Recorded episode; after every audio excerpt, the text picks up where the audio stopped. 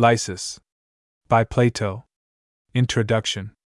No answer is given in the Lysis to the question, What is friendship? any more than in the Charmides to the question, What is temperance? There are several resemblances in the two dialogues. The same youthfulness and sense of beauty pervades both of them. They are alike rich in the description of Greek life. The question is again raised of the relation of knowledge to virtue and good, which also recurs in the Laches, and Socrates appears again as the elder friend of the two boys, Lysis and Menexenus. In the Charmides, as also in the Laches, he is described as middle aged, in the Lysis, he is advanced in years. The dialogue consists of two scenes or conversations which seem to have no relation to each other. The first is a conversation between Socrates and Lysis, who, like Charmides, is an Athenian youth of noble descent and of great beauty, goodness, and intelligence. This is carried on in the absence of Menexenus, who is called away to take part in a sacrifice. Socrates asks Lysis whether his father and mother do not love him very much? To be sure they do. Then, of course, they allow him to do exactly as he likes. Of course not. The very slaves have more liberty than he has. But how is this? The reason is that he is not old enough. No, the real reason is that he is not wise enough, for are there not some things which he is allowed to do, although he is not allowed to do others? Yes, because he knows them, and does not know the others. This leads to the conclusion that all men everywhere will trust him in what he knows, but not in what he does not know, for in such matters he will be unprofitable to them, and do them no good. And no one will love him, if he does them no good, and he can only do them good by knowledge, and as he is still without knowledge, he can have as yet no conceit of knowledge. In this manner, Socrates reads a lesson to Hippothales, the foolish lover of Lysis, respecting the style of conversation which he should address to his beloved. After the return of Menexenus, Socrates, at the request of Lysis, asks him a new question What is friendship? You, Menexenus, who have a friend already, can tell me, who am always longing to find one, what is the secret of this great blessing? When one man loves another, which is the friend, he who loves, or he who is loved? Or are both friends? From the first of these suppositions, they are driven to the second, and from the second to the third, and neither the two boys nor Socrates are satisfied with any of the three or with all of them.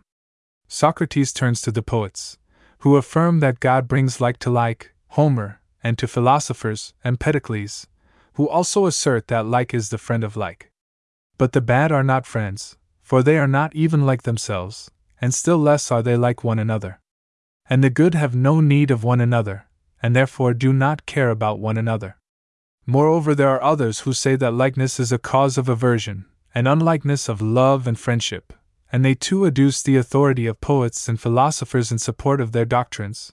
For Hesiod says that potter is jealous of potter, bard of bard, and subtle doctors tell us that moist is the friend of dry, hot of cold, and the like. But neither can their doctrine be maintained, for then the just would be the friend of the unjust, good of evil. Thus we arrive at the conclusion that like is not the friend of like, nor unlike of unlike, and therefore good is not the friend of good, nor evil of evil, nor good of evil, nor evil of good. What remains but that the indifferent, which is neither good nor evil, should be the friend, not of the indifferent, for that would be like the friend of like, but of the good, or rather of the beautiful. But why should the indifferent have this attachment to the beautiful or good? There are circumstances under which such an attachment would be natural. Suppose the indifferent, say the human body, to be desirous of getting rid of some evil, such as disease, which is not essential but only accidental to it, for if the evil were essential, the body would cease to be indifferent, and would become evil. In such a case, the indifferent becomes a friend of the good for the sake of getting rid of the evil. In this intermediate indifferent position, the philosopher or lover of wisdom stands. He is not wise, and yet not unwise, but he has ignorance accidentally clinging to him, and he yearns for wisdom as the cure of the evil. SYMP. After this explanation has been received with triumphant accord, a fresh dissatisfaction begins to steal over the mind of Socrates.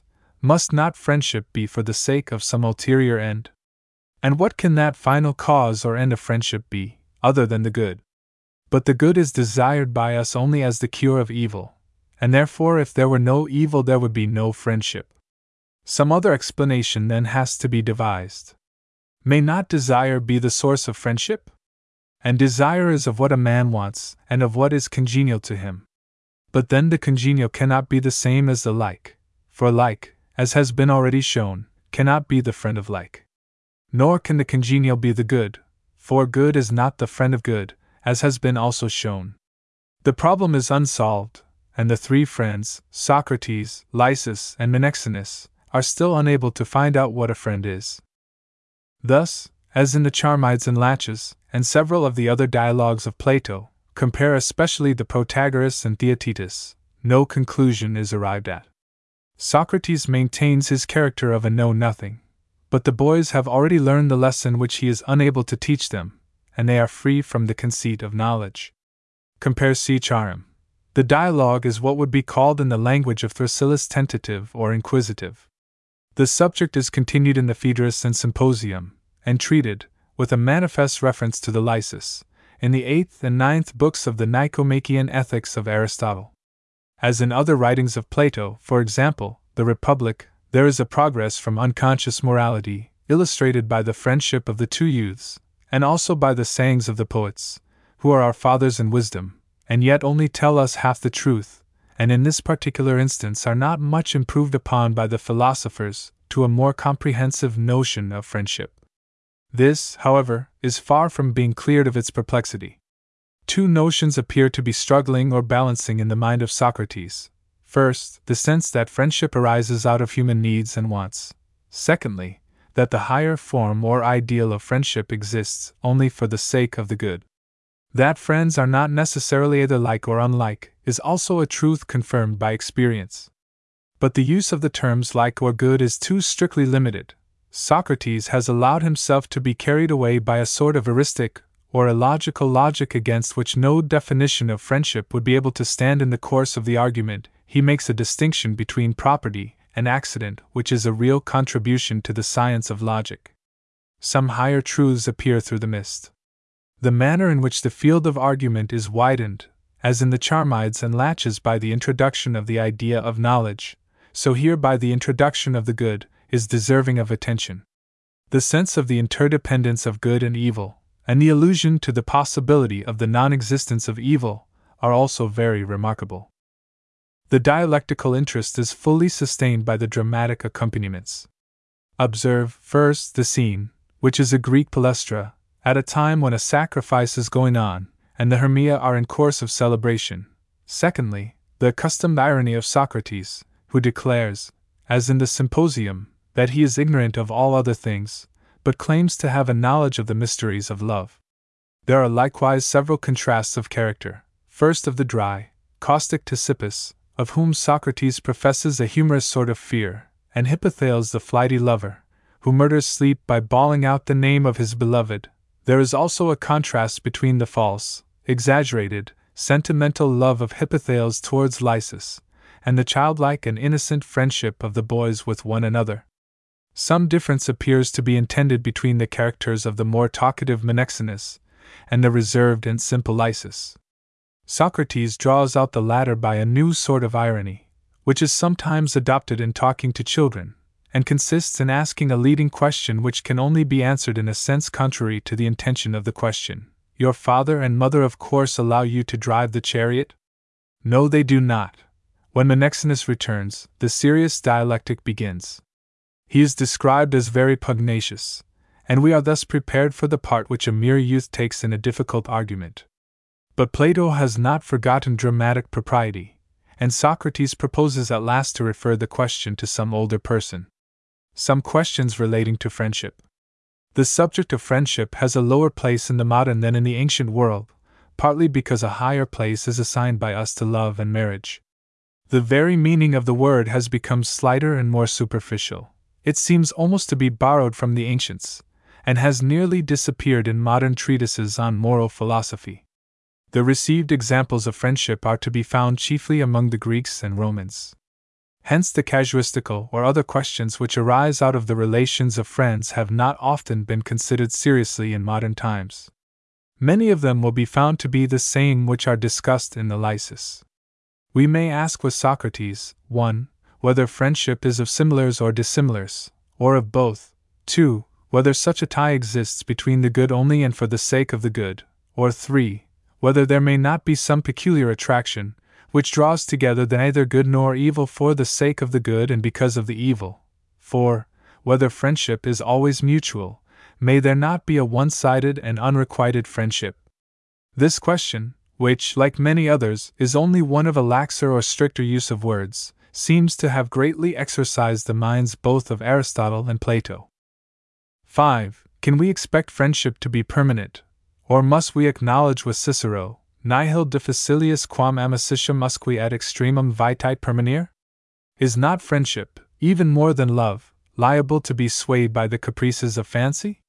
The person who pleased us most at first sight or upon a slight acquaintance, when we have seen him again, and under different circumstances, may make a much less favorable impression on our minds. Young people swear eternal friendships, but at these innocent perjuries their elders laugh. No one forms a friendship with the intention of renouncing it, yet in the course of a varied life it is practically certain that many changes will occur of feeling, opinion, locality, occupation, fortune, which will divide us from some persons and unite us to others. 6. There is an ancient saying, Ca amicos amicum non habet. But is not some less exclusive form of friendship better suited to the condition and nature of man? And in those especially who have no family ties, may not the feeling pass beyond one or a few, and embrace all with whom we come into contact, and perhaps in a few passionate and exalted natures, all men everywhere? 7. The ancients had their three kinds of friendship, for the sake of the pleasant, the useful, and the good. Is the last to be resolved into the two first? Or are the two first to be included in the last? The subject was puzzling to them, they could not say that friendship was only a quality, or a relation, or a virtue, or a kind of virtue, and they had not in the age of Plato reached the point of regarding it, like justice, as a form or attribute of virtue. They had another perplexity. 8. How could one of the noblest feelings of human nature be so near to one of the most detestable corruptions of it? Compare Symposium, Laws. Leaving the Greek or ancient point of view, we may regard the question in a more general way. Friendship is the union of two persons in mutual affection and remembrance of one another. The friend can do for his friend what he cannot do for himself. He can give him counsel in time of difficulty. He can teach him to see himself as others see him. He can stand by him when all the world are against him. He can gladden and enlighten him by his presence. He can divide his sorrows. He can double his joys he can anticipate his wants. He will discover ways of helping him without creating a sense of his own superiority. He will find out his mental trials, but only that he may minister to them. Among true friends, jealousy has no place. They do not complain of one another for making new friends, or for not revealing some secret of their lives. In friendship, too, there must be reserves, winky face, they do not intrude upon one another, and they mutually rejoice in any good which happens to either of them, though it may be to the loss of the other. They may live apart and have little intercourse, but when they meet, the old tie is as strong as ever. According to the common saying, they find one another always the same. The greatest good of friendship is not daily intercourse, for circumstances rarely admit of this. But on the great occasions of life, when the advice of a friend is needed, then the words spoken in season about conduct, about health, about marriage, about business, the letter written from a distance by a disinterested person who sees with clearer eyes may be of inestimable value. When the heart is failing and despair is setting in, then to hear the voice or grasp the hand of a friend, in a shipwreck, in a defeat, in some other failure or misfortune, may restore the necessary courage and composure to the paralyzed and disordered mind, and convert the feeble person into a hero. Compare Symposium. It is true that friendships are apt to be disappointing, Either we expect too much from them, or we are indolent and do not keep them in repair, or being admitted to intimacy with another, we see his faults too clearly and lose our respect for him, and he loses his affection for us. Friendships may be too violent, and they may be too sensitive. The egotism of one of the parties may be too much for the other. The word of counsel or sympathy has been uttered too obtrusively, at the wrong time, or in the wrong manner, or the need of it has not been perceived until too late. Oh, if he had only told me, has been the silent thought of many a troubled soul. And some things have to be indicated rather than spoken, because the very mention of them tends to disturb the equability of friendship. The alienation of friends, like many other human evils, is commonly due to a want of tact and insight. There is not enough of the simus et hanc venium pedimusc demusc vicissum. The sweet draught of sympathy is not inexhaustible, and it tends to weaken the person who too freely partakes of it. Thus, we see that there are many causes which impair the happiness of friends. We may expect a friendship almost divine, such as philosophers have sometimes dreamed of, we find what is human.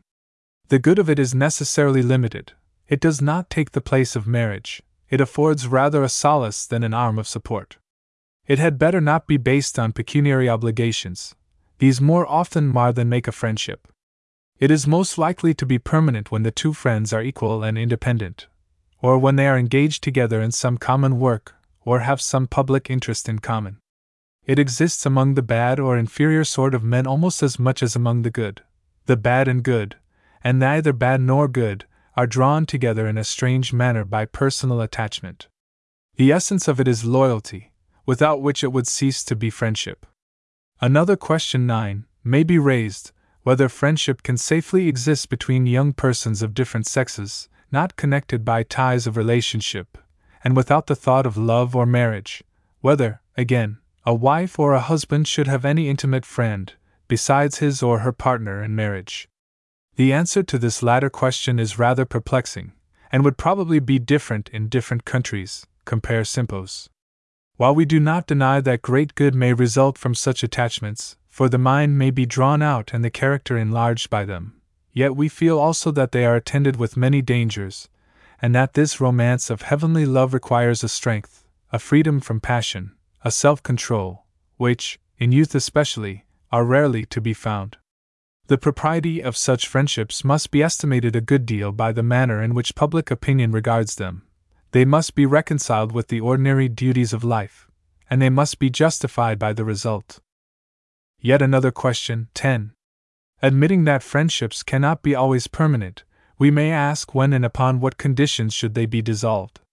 It would be futile to retain the name when the reality has ceased to be. That two friends should part company whenever the relation between them begins to drag may be better for both of them. But then arises the consideration how should these friends in youth or friends of the past regard or be regarded by one another? They are parted, but there still remain duties mutually owing by them. They will not admit the world to share in their difference any more than in their friendship.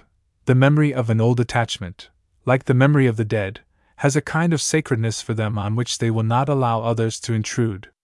Neither, if they were ever worthy to bear the name of friends, will either of them entertain any enmity or dislike of the other who was once so much to him.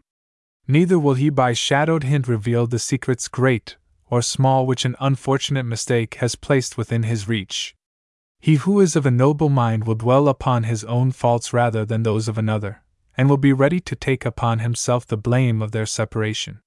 He will feel pain at the loss of a friend, and he will remember with gratitude his ancient kindness. But he will not lightly renew a tie which has not been lightly broken. These are a few of the problems of friendship, some of them suggested by the lysis, others by modern life, which he who wishes to make or keep a friend may profitably study. Compare Bacon, Essay on Friendship, CIC. De Amicitia. Lysis, or Friendship. Persons of the Dialogue. Socrates, who is the narrator, Menexenus, Hippothales, Lysis, Ctesippus.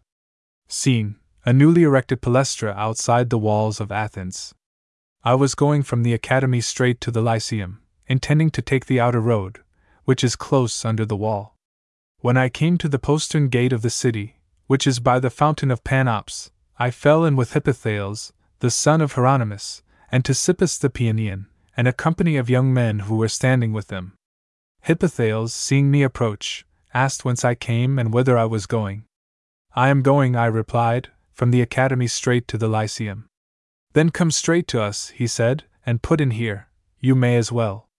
Who are you? I said, and where am I to come? He showed me an enclosed space and an open door over against the wall. And there, he said, is the building at which we all meet, and a goodly company we are. And what is this building? I asked. And what sort of entertainment have you?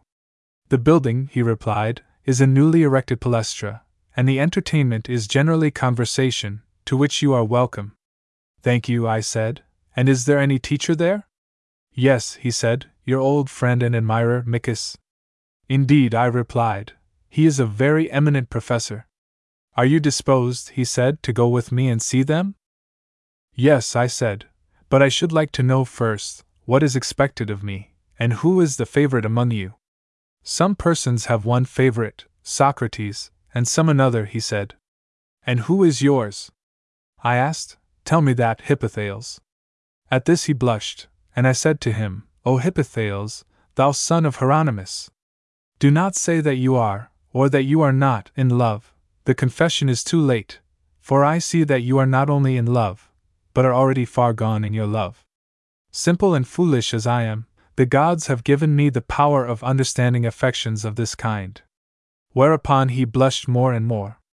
Ctesippus said, I like to see you blushing, Hippothales, and hesitating to tell Socrates the name, when, if he were with you but for a very short time, you would have plagued him to death by talking about nothing else.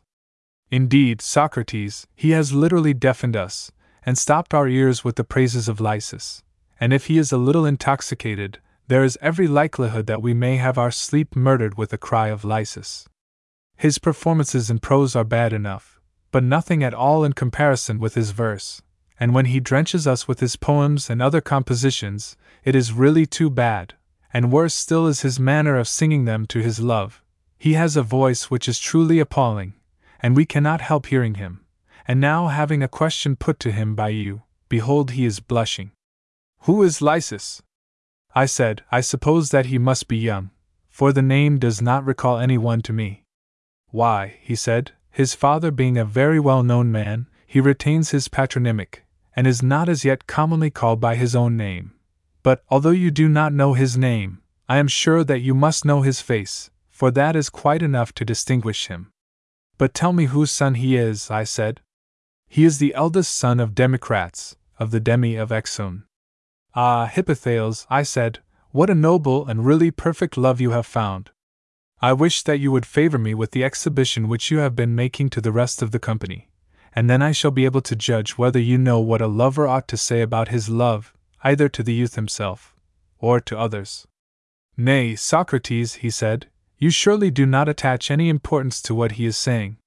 Do you mean, I said, that you disown the love of the person whom he says that you love? No, but I deny that I make verses or address compositions to him. He is not in his right mind, said Ctesippus. He is talking nonsense, and is stark mad. O Hippothales, I said, if you have ever made any verses or songs in honor of your favorite, I do not want to hear them, but I want to know the purport of them, that I may be able to judge of your mode of approaching your fair one.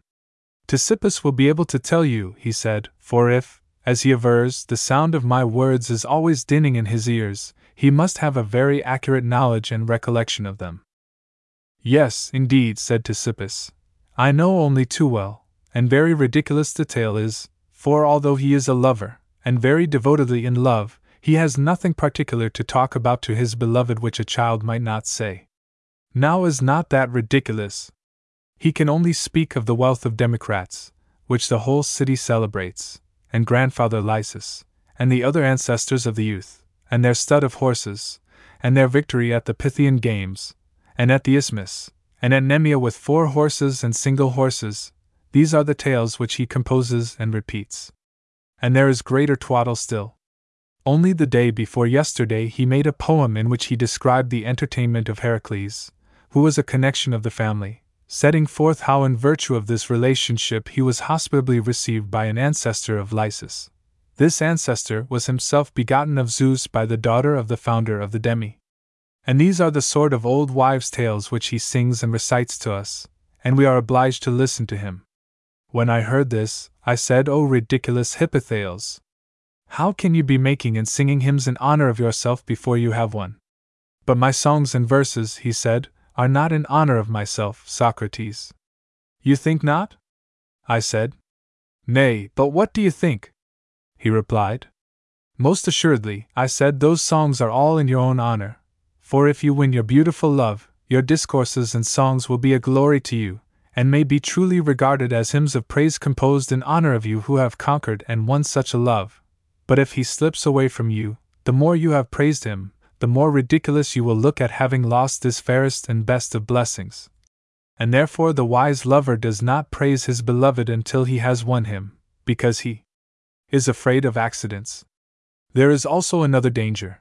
The fair, when any one praises or magnifies them, are filled with the spirit of pride and vainglory. Do you not agree with me? Yes, he said. And the more vainglorious they are, the more difficult is the capture of them? I believe you.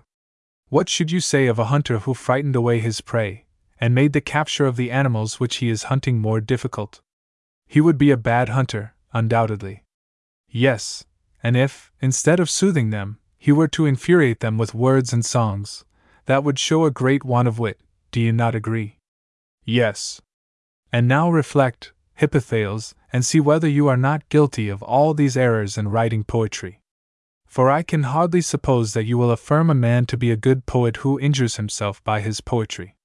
Assuredly not, he said, such a poet would be a fool.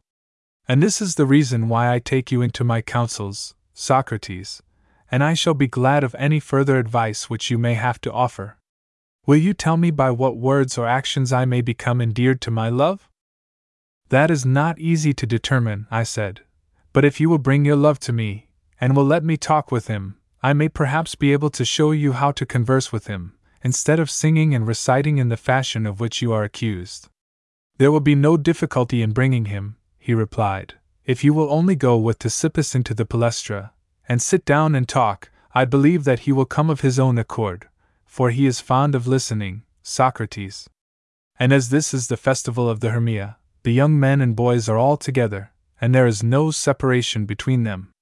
He will be sure to come, but if he does not, Ctesippus, with whom he is familiar, and whose relation Menexenus is his great friend, shall call him. That will be the way, I said. Thereupon I led Ctesippus into the palestra, and the rest followed. Upon entering, we found that the boys had just been sacrificing, and this part of the festival was nearly at an end. They were all in their white array, and games at dice were going on among them. Most of them were in the outer court amusing themselves, but some were in a corner of the apodyterium playing at odd and even with a number of dice, which they took out of little wicker baskets. There was also a circle of lookers on, among them was Lysis. He was standing with the other boys and youths, having a crown upon his head, like a fair vision, and not less worthy of praise for his goodness than for his beauty. We left them, and went over to the opposite side of the room, where, finding a quiet place, we sat down, and then we began to talk. This attracted Lysis, who was constantly turning round to look at us. He was evidently wanting to come to us. For a time he hesitated and had not the courage to come alone. But first of all, his friend Menexenus, leaving his play, entered the palestra from the court, and when he saw Ctesippus and myself, was going to take a seat by us. And then Lysis, seeing him, followed, and sat down by his side, and the other boys joined. I should observe that Hippothales, when he saw the crowd, got behind them, where he thought that he would be out of sight of Lysis, lest he should anger him, and there he stood and listened. I turned to Menexenus, and said, Son of Demophon, which of you two is the elder? That is a matter of dispute between us, he said. And which is the nobler? Is that also a matter of dispute? Yes, certainly. And another disputed point is, which is the fairer? The two boys laughed. I shall not ask which is the richer of the two, I said, for you are friends, are you not? Certainly, they replied. And friends have all things in common, so that one of you can be no richer than the other, if you say truly that you are friends. They assented. I was about to ask which was the juster of the two, and which was the wiser of the two, but at this moment Menexenus was called away by some one who came and said that the gymnastic master wanted him. I supposed that he had to offer sacrifice. So he went away, and I asked Lysis some more questions. I dare say, Lysis, I said, that your father and mother love you very much. Certainly, he said. And they would wish you to be perfectly happy. Yes. But do you think that anyone is happy who is in the condition of a slave, and who cannot do what he likes? I should think not indeed, he said. And if your father and mother love you, and desire that you should be happy, no one can doubt that they are very ready to promote your happiness. Certainly, he replied. And do they then permit you to do what you like, and never rebuke you or hinder you from doing what you desire? Yes, indeed, Socrates. There are a great many things which they hinder me from doing. What do you mean? I said. Do they want you to be happy, and yet hinder you from doing what you like? For example, if you want to mount one of your father's chariots, and take the reins at a race, they will not allow you to do so, they will prevent you. Certainly, he said, they will not allow me to do so. Whom then will they allow? There is a charioteer, whom my father pays for driving. And do they trust a hireling more than you? And may he do what he likes with the horses? And do they pay him for this? They do. But I dare say that you may take the whip and guide the mule cart if you like. They will permit that? Permit me. Indeed, they will not. Then, I said, may no one use the whip to the mules? Yes, he said, the muleteer. And is he a slave or a free man? A slave, he said. And do they esteem a slave of more value than you who are their son? And do they entrust their property to him rather than to you? And allow him to do what he likes, when they prohibit you?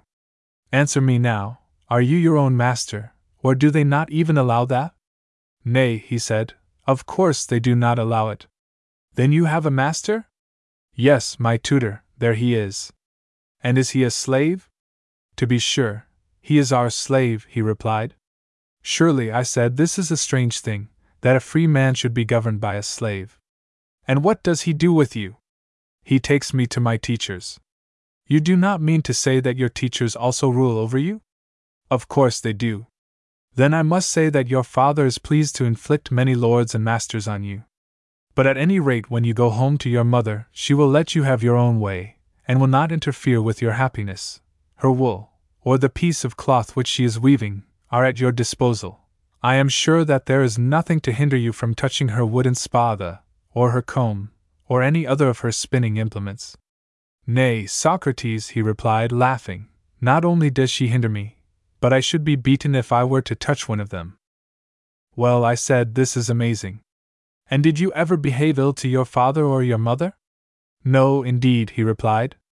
But why then are they so terribly anxious to prevent you from being happy, and doing as you like, keeping you all day long in subjection to another, and, in a word, doing nothing which you desire, so that you have no good, as would appear, out of their great possessions, which are under the control of anybody rather than of you, and have no use of your own fair person, which is tended and taken care of by another, while you, Lysis, are master of nobody, and can do nothing?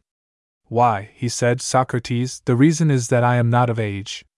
I doubt whether that is the real reason, I said, for I should imagine that your father Democrates, and your mother, do permit you to do many things already, and do not wait until you are of age. For example, if they want anything read or written, you, I presume, would be the first person in the house who is summoned by them.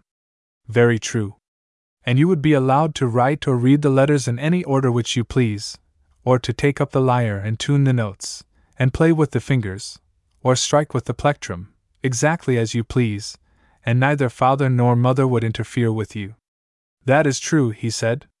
Then what can be the reason, Lysis, I said, why they allow you to do the one and not the other? I suppose, he said, because I understand the one and not the other.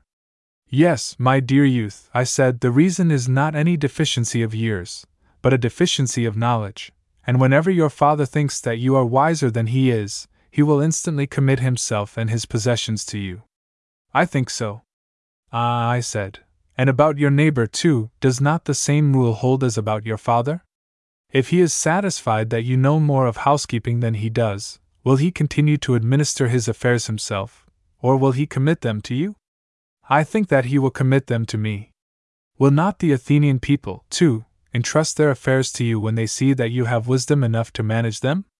Yes. And oh! Let me put another case. I said there is the great king, and he has an eldest son, who is the prince of Asia. Suppose that you and I go to him and establish to his satisfaction that we are better cooks than his son, will he not entrust to us the prerogative of making soup, and putting in anything that we like while the pot is boiling, rather than to the Prince of Asia, who is his son. To us, clearly? And we shall be allowed to throw in salt by handfuls, whereas the son will not be allowed to put in as much as he can take up between his fingers? Of course. Or suppose again that the son has bad eyes, will he allow him, or will he not allow him, to touch his own eyes if he thinks that he has no knowledge of medicine? He will not allow him. Whereas, if he supposes us to have a knowledge of medicine, he will allow us to do what we like with him, even to open the eyes wide and sprinkle ashes upon them, because he supposes that we know what is best. That is true. And everything in which we appear to him to be wiser than himself or his son he will commit to us? That is very true, Socrates, he replied. Then now, my dear Lysis, I said, you perceive that in things which we know every one will trust us, Hellenes and barbarians, men and women, and we may do as we please about them, and no one will like to interfere with us. We shall be free, and masters of others, and these things will be really ours, for we shall be benefited by them. But in things of which we have no understanding, no one will trust us to do as seems good to us. They will hinder us as far as they can, and not only strangers, but father and mother, and the friend, if there be one, who is dearer still, will also hinder us, and we shall be subject to others, and these things will not be ours, for we shall not be benefited by them. Do you agree? He assented. And shall we be friends to others? And will any others love us, in as far as we are useless to them? Certainly not. Neither can your father or mother love you, nor can anybody love anybody else, in so far as they are useless to them? No. And therefore, my boy, if you are wise, all men will be your friends and kindred, for you will be useful and good. But if you are not wise, neither father, nor mother, nor kindred, nor any one else, will be your friends. And in matters of which you have as yet no knowledge, can you have any conceit of knowledge? That is impossible, he replied. And you, Lysis, if you require a teacher, have not yet attained to wisdom. True. And therefore you are not conceited, having nothing of which to be conceited. Indeed, Socrates, I think not. When I heard him say this, I turned to Hippothales, and was very nearly making a blunder, for I was going to say to him, That is the way, Hippothales, in which you should talk to your beloved, humbling and lowering him, and not as you do, puffing him up and spoiling him. But I saw that he was in great excitement and confusion at what had been said, and I remembered that, although he was in the neighborhood, he did not want to be seen by Lysis. So upon second thoughts I refrained. In the meantime, Menexenus came back and sat down in his place by Lysis, and Lysis, in a childish and affectionate manner, whispered privately in my ear, so that Menexenus should not hear, Do, Socrates, tell Menexenus what you have been telling me. Suppose that you tell him yourself, Lysis, I replied, for I am sure that you were attending. Certainly, he replied. Try, then, to remember the words, and be as exact as you can in repeating them to him, and if you have forgotten anything, ask me again the next time that you see me. I will be sure to do so, Socrates, but go on telling him something new, and let me hear, as long as I am allowed to stay. I certainly cannot refuse, I said, since you asked me, but then, as you know, Menexenus is very pugnacious, and therefore you must come to the rescue if he attempts to upset me. Yes, indeed, he said, he is very pugnacious, and that is the reason why I want you to argue with him. That I may make a fool of myself? No, indeed, he said, but I want you to put him down. That is no easy matter, I replied, for he is a terrible fellow, a pupil of Ctesippus.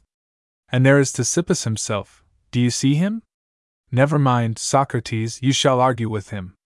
Well, I suppose that I must, I replied. Hereupon Ctesippus complained that we were talking in secret, and keeping the feast to ourselves. I shall be happy, I said, to let you have a share. Here is Lysis, who does not understand something that I was saying, and wants me to ask Menexenus, who, as he thinks, is likely to know. And why do you not ask him? He said. Very well, I said, I will. And do you, Menexenus, answer? But first I must tell you that I am one who from my childhood upward have set my heart upon a certain thing. All people have their fancies. Some desire horses, and others dogs, and some are fond of gold, and others of honor. Now, I have no violent desire of any of these things, but I have a passion for friends, and I would rather have a good friend than the best cock or quail in the world. I would even go further, and say the best horse or dog. Yeah, by the dog of Egypt, I should greatly prefer a real friend to all the gold of Darius, or even to Darius himself. I am such a lover of friends as that. And when I see you in Lysis, at your early age, so easily possessed of this treasure, and so soon, he of you, and you of him, I am amazed and delighted, seeing that I myself, although I am now advanced in years, am so far from having made a similar acquisition, that I do not even know in what way a friend is acquired. But I want to ask you a question about this, for you have experience. Tell me then, when one loves another, is the lover or the beloved the friend? Or may either be the friend? Either may, I should think, be the friend of either. Do you mean, I said, that if only one of them loves the other, they are mutual friends? Yes, he said, that is my meaning. But what if the lover is not loved in return? Which is a very possible case. Yes. Or is, perhaps, even hated? Which is a fancy which sometimes is entertained by lovers respecting their beloved. Nothing can exceed their love, and yet they imagine either that they are not loved in return, or that they are hated. Is not that true? Yes, he said, quite true. In that case, the one loves, and the other is loved? Yes. Then which is the friend of which? Is the lover the friend of the beloved, whether he be loved in return, or hated? Or is the beloved the friend? Or is there no friendship at all on either side, unless they both love one another? There would seem to be none at all. Then this notion is not in accordance with our previous one. We were saying that both were friends, if one only loved, but now, unless they both love, either is a friend. That appears to be true. Then nothing which does not love in return is beloved by a lover? I think not. Then they are not lovers of horses, whom the horses do not love in return, nor lovers of quails, nor of dogs, nor of wine, nor of gymnastic exercises, who have no return of love, no, nor of wisdom, unless wisdom loves them in return. Or shall we say that they do love them, although they are not beloved by them, and that the poet was wrong who sings Happy the man to whom his children are dear, and steeds having single hoofs, and dogs of chase, and the stranger of another land? I do not think that he was wrong. You think that he is right? Yes. Then, Menexenus, the conclusion is that what is beloved, whether loving or hating, may be dear to the lover of it. For example, very young children, too young to love, or even hating their father or mother when they are punished by them, are never dearer to them than at the time when they are being hated by them. I think that what you say is true. And if so, not the lover, but the beloved, is the friend or dear one? Yes. And the hated one, and not the hater, is the enemy? Clearly. Then many men are loved by their enemies, and hated by their friends, and are the friends of their enemies, and the enemies of their friends. Yet how absurd, my dear friend, or indeed impossible is this paradox of a man being an enemy to his friend or a friend to his enemy. I quite agree, Socrates, in what you say. But if this cannot be, the lover will be the friend of that which is loved. True. And the hater will be the enemy of that which is hated. Certainly. Yet we must acknowledge in this, as in the preceding instance, that a man may be the friend of one who is not his friend, or who may be his enemy, when he loves that which does not love him, or which even hates him. And he may be the enemy of one who is not his enemy, and is even his friend, for example, when he hates that which does not hate him, or which even loves him. That appears to be true. But if the lover is not a friend, nor the beloved a friend, nor both together, what are we to say? Whom are we to call friends to one another? Do any remain? Indeed, Socrates, I cannot find any. But, O Menexenus! I said, may we not have been altogether wrong in our conclusions? I am sure that we have been wrong, Socrates, said Lysis. And he blushed as he spoke, the words seeming to come from his lips involuntarily, because his whole mind was taken up with the argument. There was no mistaking his attentive look while he was listening. I was pleased at the interest which was shown by Lysis, and I wanted to give Menexenus a rest, so I turned to him and said, I think, Lysis, that what you say is true, and that, if we had been right, we should never have gone so far wrong. Let us proceed no further in this direction, for the road seems to be getting troublesome, but take the other path into which we turned, and see what the poets have to say. For they are to us in a manner the fathers and authors of wisdom, and they speak of friends in no light or trivial manner, but God Himself, as they say, makes them and draws them to one another, and this they express, if I am not mistaken, in the following words God is ever drawing like towards like, and making them acquainted. I dare say that you have heard those words. Yes, he said, I have. And have you not also met with the treatises of philosophers who say that like must love like? They are the people who argue and write about nature and the universe. Very true, he replied. And are they right in saying this? They may be. Perhaps, I said, about half, or possibly, altogether, right, if their meaning were rightly apprehended by us. For the more a bad man has to do with a bad man, and the more nearly he is brought into contact with him, the more he will be likely to hate him, for he injures him. An injurer and injured cannot be friends. Is not that true? Yes, he said. Then one half of the saying is untrue, if the wicked are like one another? That is true. But the real meaning of the saying, as I imagine, is that the good are like one another, and friends to one another, and that the bad, as is often said of them, are never at unity with one another or with themselves, for they are passionate and restless, and anything which is at variance and enmity with itself is not likely to be in union or harmony with any other thing. Do you not agree? Yes, I do. Then, my friend, those who say that the like is friendly to the like mean to intimate, if I rightly apprehend them, that the good only is the friend of the good, and of him only, but that the evil never attains to any real friendship, either with good or evil. Do you agree? He nodded assent. Then now we know how to answer the question who are friends, for the argument declares that the good are friends. Yes, he said, that is true. Yes, I replied, and yet I am not quite satisfied with this answer. By heaven, and shall I tell you what I suspect? I will. Assuming that like, inasmuch as he is like, is the friend of like, and useful to him, or rather let me try another way of putting the matter can like do any good or harm to like which he could not do to himself, or suffer anything from his like which he would not suffer from himself? And if either can be of any use to the other, how can they be loved by one another? Can they now? They cannot. And can he who is not loved be a friend? Certainly not. But say that the like is not the friend of the like in so far as he is like, still the good may be the friend of the good in so far as he is good? True. But then again, will not the good, in so far as he is good, be sufficient for himself? Certainly he will. And he who is sufficient wants nothing, that is implied in the word sufficient. Of course not. And he who wants nothing will desire nothing? He will not.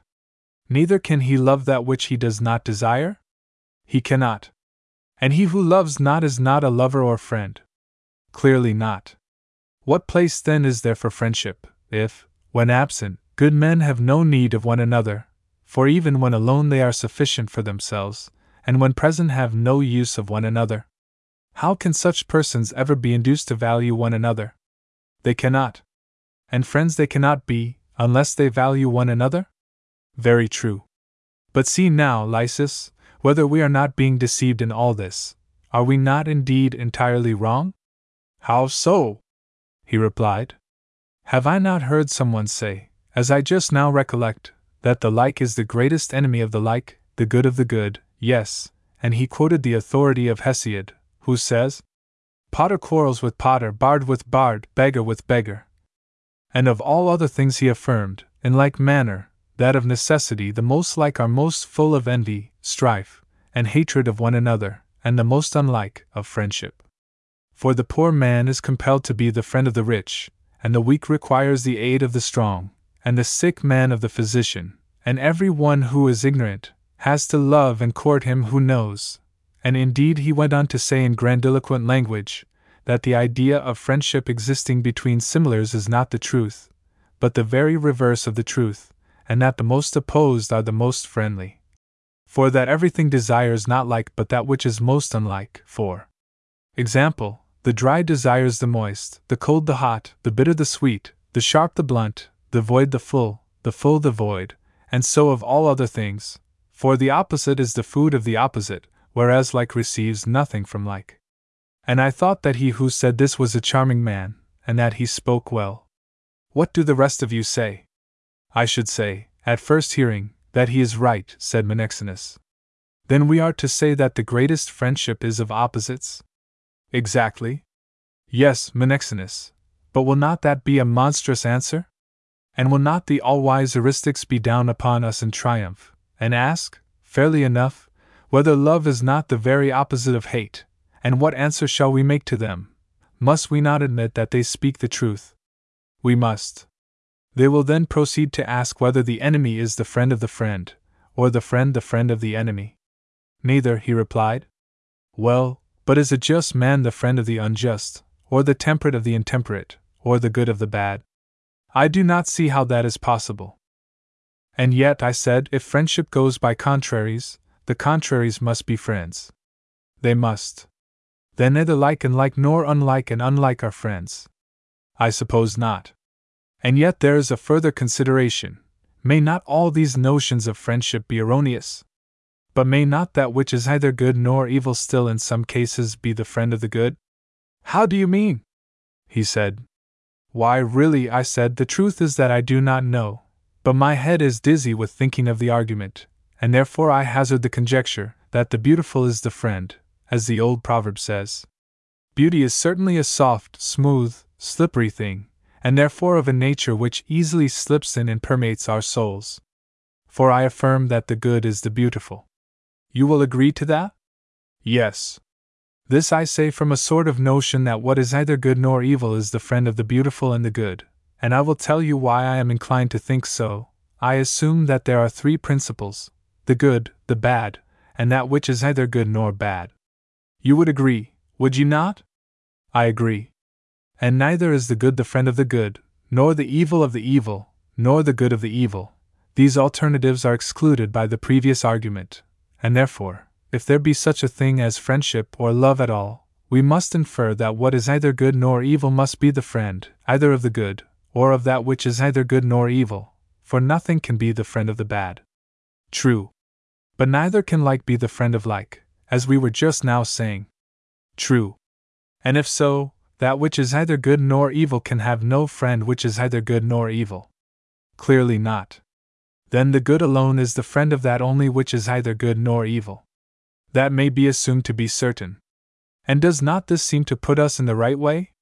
Just remark that the body which is in health requires either medical nor any other aid, but is well enough, and the healthy man has no love of the physician, because he is in health. He has none. But the sick loves him, because he is sick? Certainly. And sickness is an evil, and the art of medicine a good and useful thing? Yes. But the human body, regarded as a body, is neither good nor evil? True. And the body is compelled by reason of disease to court and make friends of the art of medicine? Yes. Then that which is neither good nor evil becomes the friend of good, by reason of the presence of evil? So we may infer. And clearly this must have happened before that which was neither good nor evil had become altogether corrupted with the element of evil. If itself had become evil, it would not still desire and love the good. For, as we were saying, the evil cannot be the friend of the good. Impossible. Further, I must observe that some substances are assimilated when others are present with them, and there are some which are not assimilated. Take, for example, the case of an ointment or color which is put on another substance.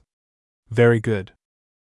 In such a case, is the substance which is anointed the same as the color or ointment? What do you mean? He said. This is what I mean. Suppose that I were to cover your auburn locks with white lead, would they be really white, or would they only appear to be white? They would only appear to be white, he replied. And yet whiteness would be present in them? True. But that would not make them at all the more white, notwithstanding the presence of white in them, they would not be white any more than black. No. But when old age infuses whiteness into them, then they become assimilated, and are white by the presence of white. Certainly. Now I want to know whether in all cases a substance is assimilated by the presence of another substance. Or must the presence be after a peculiar sort? The latter, he said. Then that which is neither good nor evil may be in the presence of evil, but not as yet evil, and that has happened before now? Yes. And when anything is in the presence of evil, not being as yet evil, the presence of good arouses the desire of good in that thing. But the presence of evil, which makes a thing evil, takes away the desire and friendship of the good. For that which was once both good and evil has now become evil only, and the good was supposed to have no friendship with the evil? None. And therefore we say that those who are already wise, whether gods or men, are no longer lovers of wisdom, nor can they be lovers of wisdom who are ignorant to the extent of being evil, for no evil or ignorant person is a lover of wisdom. There remain those who have the misfortune to be ignorant, but are not yet hardened in their ignorance, or void of understanding, and do not as yet fancy that they know what they do not know, and therefore those who are the lovers of wisdom are as yet neither good nor bad. But the bad do not love wisdom any more than the good, for, as we have already seen, neither is unlike the friend of unlike, nor like of like. You remember that? Yes, they both said. And so, Lysis and Menexenus, we have discovered the nature of friendship. There can be no doubt of it. Friendship is the love which, by reason of the presence of evil, neither good nor evil has of the good, either in the soul, or in the body, or anywhere. They both agreed and entirely assented, and for a moment I rejoiced and was satisfied like a huntsman just holding fast his prey. But then a most unaccountable suspicion came across me, and I felt that the conclusion was untrue. I was pained, and said, Alas! Lysis and Menexenus, I am afraid that we have been grasping at a shadow only. Why do you say so? said Menexenus. I am afraid, I said, that the argument about friendship is false. Arguments, like men, are often pretenders. How do you mean? he asked. Well, I said, look at the matter in this way a friend is the friend of someone, is he not? Certainly he is. And has he a motive and object in being a friend, or has he no motive and object? He has a motive and object. And is the object which makes him a friend dear to him, or either dear nor hateful to him? I do not quite follow you, he said. I do not wonder at that, I said. But perhaps, if I put the matter in another way, you will be able to follow me, and my own meaning will be clearer to myself. The sick man, as I was just now saying, is the friend of the physician, is he not? Yes. And he is the friend of the physician because of disease, and for the sake of health? Yes. And disease is an evil? Certainly. And what of health? I said. Is that good or evil, or neither? Good, he replied. And we were saying, I believe, that the body being neither good nor evil, because of disease, that is to say, because of evil, is the friend of medicine, and medicine is a good, and medicine has entered into this friendship for the sake of health, and health is a good. True. And is health a friend, or not a friend? A friend. And disease is an enemy? Yes then that which is neither good nor evil is the friend of the good because of the evil and hateful, and for the sake of the good and the friend? Clearly. Then the friend is a friend for the sake of the friend, and because of the enemy? That is to be inferred. Then at this point, my boys, let us take heed, and be on our guard against deceptions. I will not again repeat that the friend is the friend of the friend, and the like of the like, which has been declared by us to be an impossibility but in order that this new statement may not delude us, let us attentively examine another point, which I will proceed to explain. Medicine, as we were saying, is a friend, or dear to us for the sake of health? Yes. And health is also dear? Certainly. And if dear, then dear for the sake of something? Yes. And surely this object must also be dear, as is implied in our previous admissions? Yes. And that something dear involves something else dear? Yes.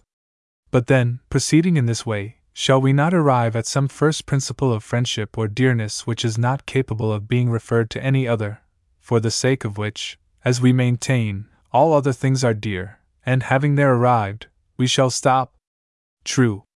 My fear is that all those other things, which, as we say, are dear for the sake of another, are illusions and deceptions only, but where that first principle is, there is the true ideal of friendship. Let me put the matter thus Suppose the case of a great treasure, this may be a son, who is more precious to his father than all his other treasures. Would not the father, who values his son above all things, value other things also for the sake of his son? I mean, for instance, if he knew that his son had drunk hemlock, and the father thought that wine would save him, he would value the wine? He would. And also the vessel which contains the wine? Certainly. But does he therefore value the three measures of wine, or the earthen vessel which contains them, equally with his son? Is not this rather the true state of the case? All his anxiety has regard not to the means which are provided for the sake of an object, but to the object for the sake of which they are provided. And although we may often say that gold and silver are highly valued by us, that is not the truth, for there is a further object, whatever it may be, which we value most of all, and for the sake of which gold and all our other possessions are acquired by us. Am I not right? Yes, certainly. And may not the same be said of the friend? That which is only dear to us for the sake of something else is improperly said to be dear, but the truly dear is that in which all these so called dear friendships terminate. That, he said, appears to be true. And the truly dear or ultimate principle of friendship is not for the sake of any other or further dear. True. Then we have done with the notion that friendship has any further object. May we then infer that the good is the friend? I think so. And the good is loved for the sake of the evil? Let me put the case in this way suppose that of the three principles, good, evil, and that which is neither good nor evil, there remained only the good and the neutral, and that evil went far away, and in no way affected soul or body, nor ever at all that class of things which, as we say, are either good nor evil in themselves, would the good be of any use, or other than useless to us? For if there were nothing to hurt us any longer, we should have no need of anything that would do us good then would be clearly seen that we did but love and desire the good because of the evil, and as the remedy of the evil, which was the disease. But if there had been no disease, there would have been no need of a remedy. Is not this the nature of the good, to be loved by us who are placed between the two, because of the evil? But there is no use in the good for its own sake. I suppose not. Then the final principle of friendship, in which all other friendships terminated, those, I mean, which are relatively dear and for the sake of something else, is of another and a different nature from them. For they are called dear because of another dear or friend. But with the true friend or dear, the case is quite the reverse, for that is proved to be dear because of the hated, and if the hated were away it would be no longer dear. Very true, he replied, at any rate not if our present view holds good. But oh! Will you tell me, I said, whether if evil were to perish, we should hunger any more, or thirst any more, or have any similar desire? Or may we suppose that hunger will remain while men and animals remain, but not so as to be hurtful? And the same of thirst and the other desires, that they will remain, but will not be evil because evil has perished? Or rather, shall I say, that to ask what either will be then or will not be is ridiculous, for who knows? This we do know, that in our present condition hunger may injure us, and may also benefit us. Is not that true? Yes. And in like manner, thirst or any similar desire may sometimes be a good and sometimes an evil to us, and sometimes neither one nor the other? To be sure. But is there any reason why, because evil perishes, that which is not evil should perish with it? None. Then, even if evil perishes, the desires which are neither good nor evil will remain? Clearly they will. And must not a man love that which he desires and affects? He must. Then, even if evil perishes, there may still remain some elements of love or friendship? Yes. But not if evil is the cause of friendship, for in that case nothing will be the friend of any other thing after the destruction of evil, for the effect cannot remain when the cause is destroyed. True. And have we not admitted already that the friend loves something for a reason? and at the time of making the admission we were of opinion that neither good nor evil loves the good because of the evil? Very true. But now our view is changed, and we conceive that there must be some other cause of friendship? I suppose so. May not the truth be rather, as we were saying just now, that desire is the cause of friendship. For that which desires is dear to that which is desired at the time of desiring it? And may not the other theory have been only a long story about nothing? Likely enough. But surely, I said, he who desires, desires that of which he is in want? Yes. And that of which he is in want is dear to him? True. And he is in want of that of which he is deprived? Certainly. Then love, and desire, and friendship would appear to be of the natural or congenial. Such, Lysis and Menexenus, is the inference. They assented. Then, if you are friends, you must have natures which are congenial to one another? Certainly, they both said. And I say, my boys, that no one who loves or desires another would ever have loved or desired or affected him, if he had not been in some way congenial to him, either in his soul, or in his character, or in his manners, or in his form. Yes, yes, said Menexenus. But Lysis was silent. Then I said the conclusion is that what is of a congenial nature must be loved. It follows, he said. Then the lover, who is true and no counterfeit, must of necessity be loved by his love. Lysis and Menexenus gave a faint assent to this, and Hippothales changed into all manner of colors with delight. Here, intending to revise the argument, I said, Can we point out any difference between the congenial and the like? For if that is possible, then I think, Lysis and Menexenus, there may be some sense in our argument about friendship. But if the congenial is only the like, how will you get rid of the other argument, of the uselessness of like to like in as far as they are like? For to say that what is useless is dear, would be absurd. Suppose, then, that we agree to distinguish between the congenial and the like, in the intoxication of argument, that may perhaps be allowed. Very true.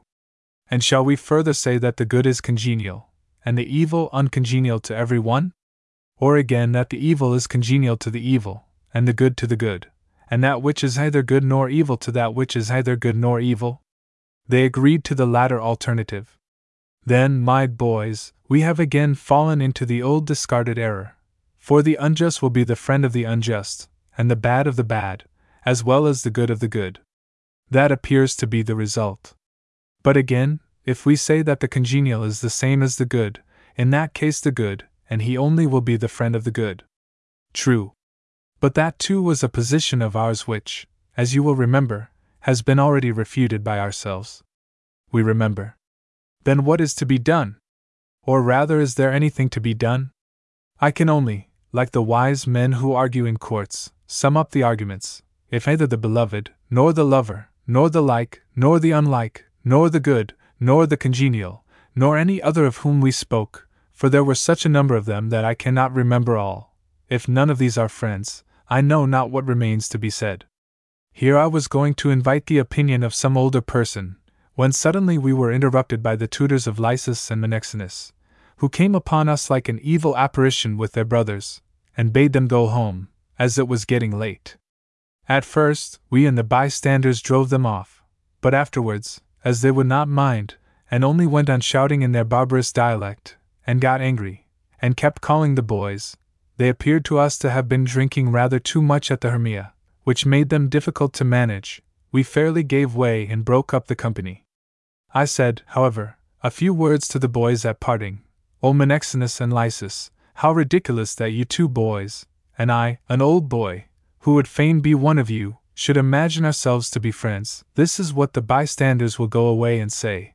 And as yet we have not been able to discover what is a friend,